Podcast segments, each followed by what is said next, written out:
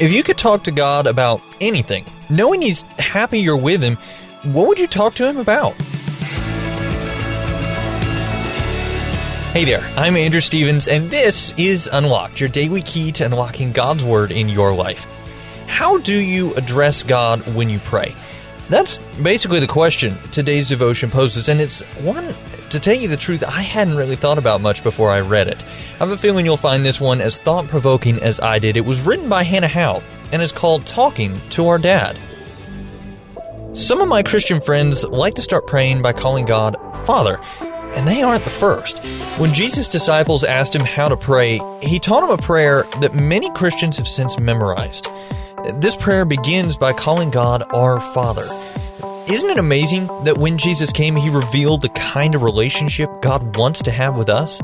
Not only is God the creator and supreme ruler of everything, God also desires close relationships with us. That's why He sent His Son, Jesus. He wants to adopt us as His very own kids. When Jesus prayed, sometimes He called God Abba, which is an Aramaic word that Jewish people, both children and adults, use for their fathers. We don't have a word quite like this in English because Abba has connotations of both intimacy and respect. Later in the Bible, Paul says that we who have put our trust in Jesus can also call God Abba. Some people in my church call God Abba, and others call Him Papa or Daddy. Calling God our Dad makes sense when we remember how Jesus said that the true faith God desires is like the faith of a little child. When you think about it, we humans are so much smaller and so much less powerful and less intelligent than God. But He is so tender-hearted toward us, like a loving parent toward their small children. We depend on God for all of our needs, even more than an infant depends on their parents. Every breath we breathe is a gift from God.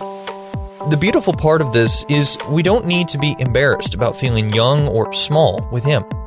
He already knows us completely, and He wants us to be His.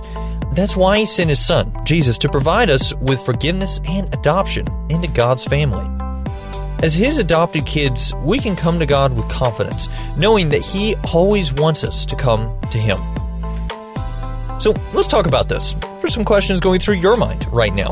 If you could talk to God about anything, knowing that He's just happy you're with Him, what would you talk to Him about?